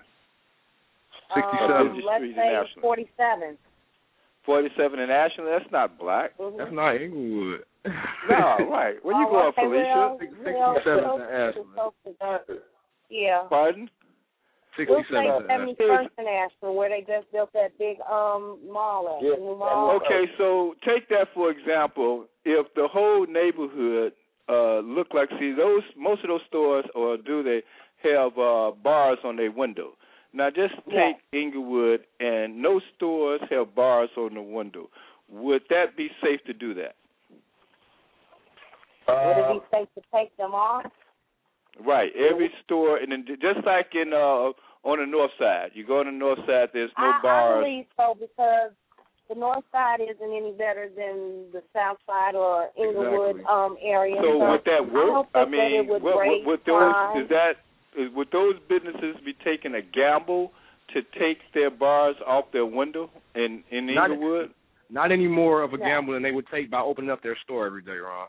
It's safety is a relative is a relative statement. It's like nowhere in the city is safer than any other side. That's a perception of what's safer. Because honestly, if you go to a side of town where you don't see a lot of guys standing on the corners, that doesn't mean you're safer. It just means that when something happens, you're not going to see it coming. Oh. Mm-hmm. Exactly. Okay. So, what is the attitude? I'm uh, I'm going by the psychic again. Uh, Cool. Some of you've told me that uh, when they block the neighborhood, block the streets driving, they do it because people don't. People let them do it, and because people let them do it and don't say nothing to them, they take control. Is that the case, or is just now no thought about it? Um, as far as who blocking the street line? Well, when they're driving down a one-way street, they stop in the middle of the street and they talk for about five minutes and hold up traffic. Well, my personal opinion with that line, I mean, if they stop in the street and have just a quick whatever, but if they, if if you're behind them and they know you need to get past and they're just not letting you pass, I mean that's the individual. That doesn't really have anything to do with the society, the the town. The, it's just individual. Sometimes you get people that just feel like they're just that tough Tony that they don't have to do that. And then, you know, with, with today's society, there's so much protection, so everybody just does weird things, just regardless, Mm-hmm. because they don't feel as though consequences come with them. Or, well, I'm going to do this and I'm going to do that. You know, then again, there's some people in certain neighborhoods that will do something about that. Mm-hmm. Well, is there such thing as a, a game problem? Um, yeah, but I- not in the way that people talk about it, Ron. Um, I'm I gonna didn't mean say to cut you off. as much. I'm gonna say it's as much problem of a of gang as it is financial. world. I mean, so they don't weigh out each other. They can they they can continue to try to throw it off on the gangs, but a lot of individuals, a lot of individuals that's um, getting incarcerated or, or doing these these different crimes or whatever the case may be, a lot of them aren't gang members until they reach our government facility. Exactly. Oh, yeah. And they're being forced to become Yeah, gang a members lot of them are to just be able to a lot of- survive in that population. Exactly. They're just uh, they they they have to do that. It's like okay, out here they're just trying to be cool, keep up with the Joneses, whatever the case may be. But once they get inside that facility, that's the only way that they have to survive. Regard if you go in there, and you're just Ron, or you're gonna probably come back out and you're not gonna be anywhere near Ron if you come out. Mm-hmm. You Yeah. know, I, I just wanted to comment as far as Well, go. I'm sorry. What was that again? no, I just wanted to quick make a quick comment. As far as the gangs out here, that's not the ones that, like he said, the ones that are trying to keep up with the Joneses. Fifty percent of them are doing it because they think it's what they're supposed to do. But what people fail to realize is that another, the other half of them are doing it because they're raised to do it. It's what they're taught. They're programmed. Their family is affiliated with that. So it's like if you're brought up under that, just like you're brought up under a certain religion. If you were brought up as a Christian, you're not going to believe anything but Christianity. You're not going to listen to Muslim, uh, Islam. You're not going to listen to Jehovah Witness, any of that. If you're brought up to be a certain gang member because your family is affiliated with that, that's all you know. So it's like it's it's as if it was brainwashed into you. Well, let me ask. I'm a, a, a little experience is that I went to uh, Cook County Jail maybe about ten years ago, first time, and um, oh, I guess I was about I don't know how shoot forty something. Uh, and uh, the the guy asked me what was my problem because I'm just not going to jail. And but when I went through Cook County Jail, and it was this line that's four deep, almost a, a block long, in Cook County Jail of young black men. And when I seen that, you know, I had to shout out. But as I shout out, you know, in surprise, I was the only one shouting out and was surprised. Is there some Yeah. consciousness among the youth on based on what's happening with this jail uh, of black youth going to jail? I mean, is there some type of conscious? Is there some uh, dialogue that's going on be- regarding this uh, incarceration of black youth? Well, Um, go ahead, guys. I, I believe that possibly um, they have been there before. I mean, it wasn't it wasn't their first time. Eventually, because apparently because they knew whatever to say and you didn't. Mm-hmm. So I'm not gonna say that um, it's it's it's just a conscious thing, but maybe some of those that were yelling, it was a conscious thing because when you get in there, you have to adapt very quickly. It's it, because the second that you look at it out of ordinary or, or different, you don't know the next move. Considering Well- if it's out, if it's out when you're when you're free, okay, your wrong move, you may have a chance because now you knew you'd made the wrong move. Family up and move you on the north side since you just was messed up out south. Well, here that's not a, that's not an option. Mm-hmm. That's Now there option. is right now that is on an individual level, but when I was in jail, uh, it seemed to me that half of the people that was in there was in there on Trump charges and hmm being railroad. Is Mhm. there a conscious among them to realize that they are being uh, railroad, you know, in jail? I don't think so because it seems like they they know the system. They know what to do to wear them down to get them to where they want them. Yeah, and so it's I like don't really, think that the youth are really conscious of it because they're Okay. being worn down a lot um, of by youth. tactics of the system. Okay, what youth- you? I'm sorry. a lot of what I was going to say was quickly. A lot of the youth out here, and I say this because I'm I'm I'm only 20 years old, so I've I've been in the midst of the, recent chaos in the last few years. A lot of the youth out here feel trapped. It's like it's it's simple within black and white. It's either die or go to jail. It's like if I if I do everything right that I've been taught to do and do no criminal activities whatsoever, I'm going to be singled out because I have no choice but to live in this impoverished community where criminal activities go on. So I'm going to get taken out. If I do get a part of the situation and become a part of these activities, it's a very good chance I'm going to go to hmm. jail. But it's like it's better than dying because at least if I go to jail, I'll still be alive. So it's not even cognitive of them that once they get in there, what's going to happen. They're just they don't feel like they have any other option. It's like you're trapped between a rock and a hard place, and everything in between is on fire. And that's how a lot of you got a you got a lot of work, my dear. You know that? Yeah, yeah. I mean, oh, you I got know, a whole Lana. lot now, of work. You know, I I pray every night and I pray every day, but someone has to start somewhere, and I just think that they're worth it. I think that this world is theirs, and they can accomplish so much more. So I think if people know better, they'll do better. So I'm testing my theory out. And it's, Uh, it's, it's Sonia, not you want to get in here as we get ready to close out? and and Ron, it's it, Yeah, go ahead. I don't agree that it's a lot of work. I I think that it's a lot of dedication, a lot of determination, which Miss Felicia had. Uh, within the short amount of time that we've been dealing with her, um, she showed she showed rap, rapid rapid growth as far as the numbers of youth that that has been on that bad streak, and now they're they're coming in bonds every Monday instead of going to do this carjacking or do this that and the other. What they what their net regular thing was. And I know some of them personally that Well, have like been I doing said, I that. mean, I just think we just got to stick at it and keep at it and, and promote this the same way Mhm. that they promoting anything else. I Well, mean, I would like for you. You want to get in on this?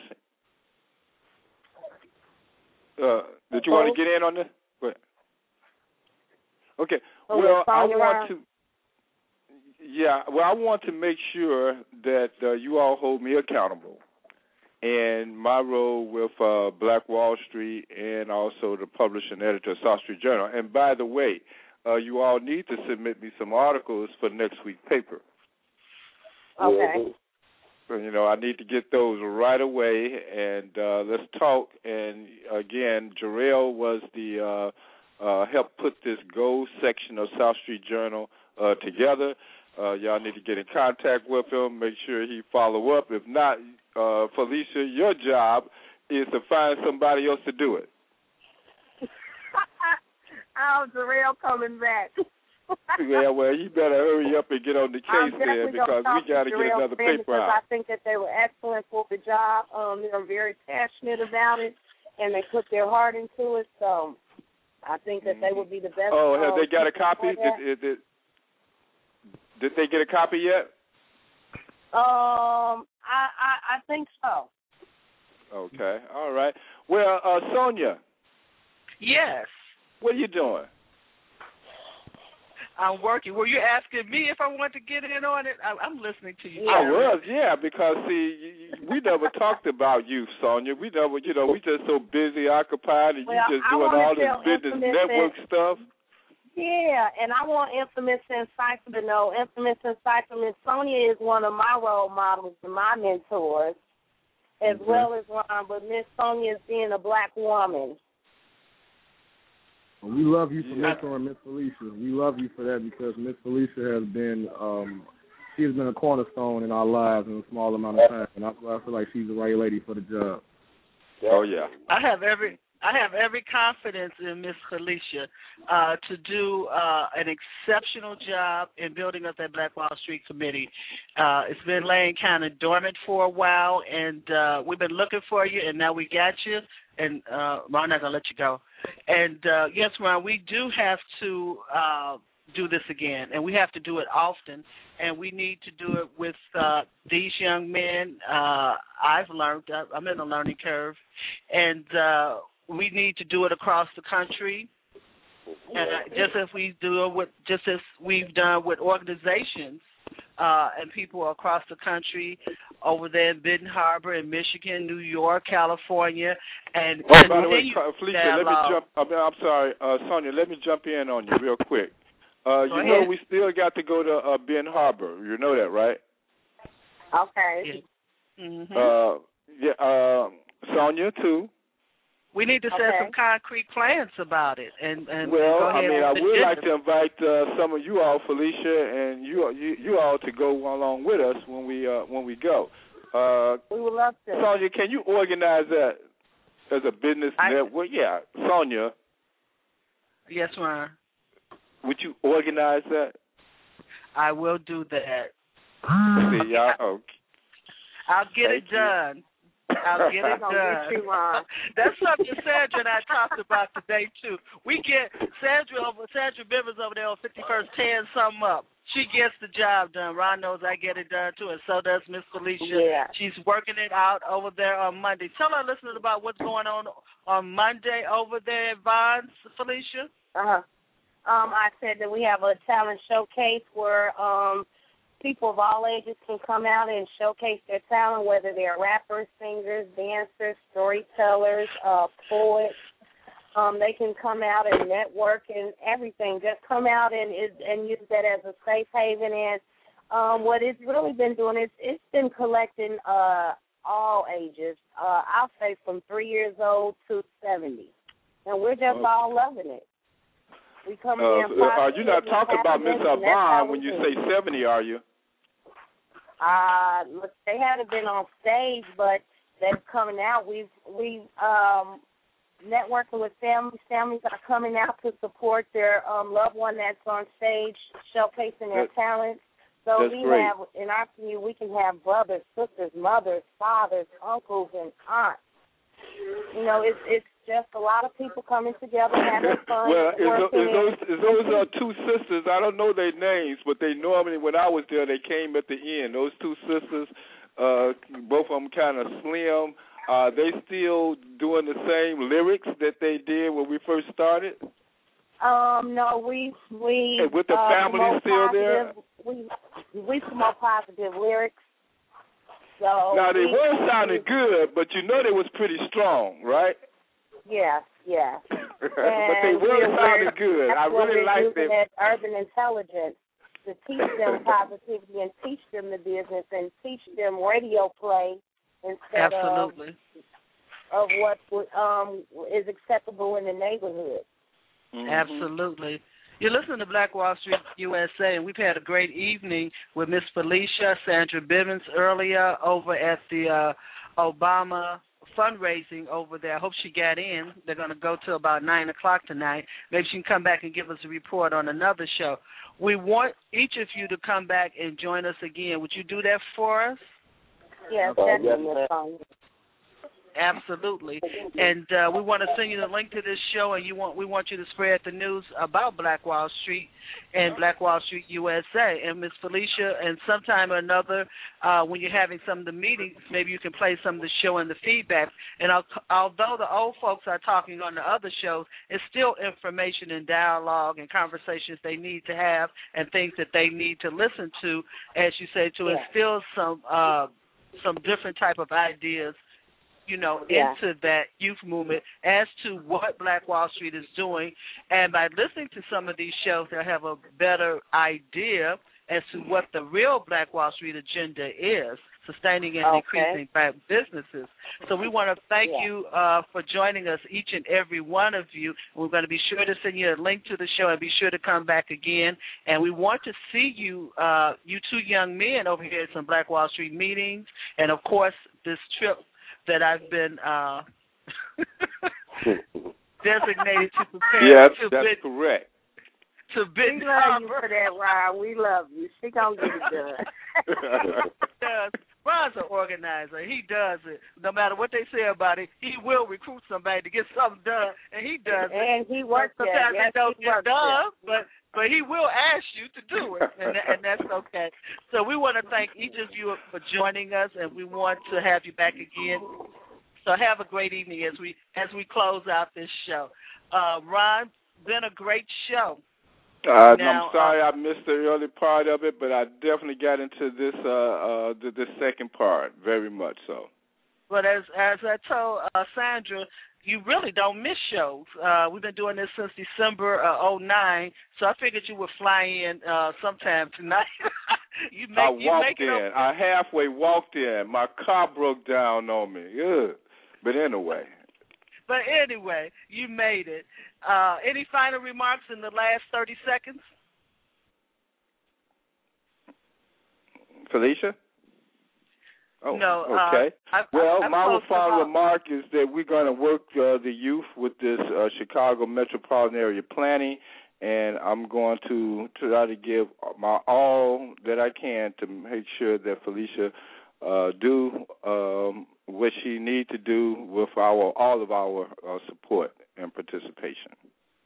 Absolutely. She has my support. Anything you need, just please let me know. You listen to Black Wall Street USA. You can listen to a rebroadcast of this show on WJPC Chicago every Saturday morning from 9 a.m. to 11 a.m. And you can also listen to our show on our main page, blackwallstreetdistrict.com. Take a look at that. The uh, second national convention is coming up in Gary, Indiana. Is that October 21st to the 23rd, Ron? That's it. That's it. That's going to be the date, and we're looking forward to it. Uh, Chicago definitely be real represented, and Gary it is the historical 1972 first black political convention that drew 2,000 people. Let's see what we can do on October 21st. Thank you so much for being a part of all that we do to sustain and increase black justice across the nation. Good night, everyone. Good night.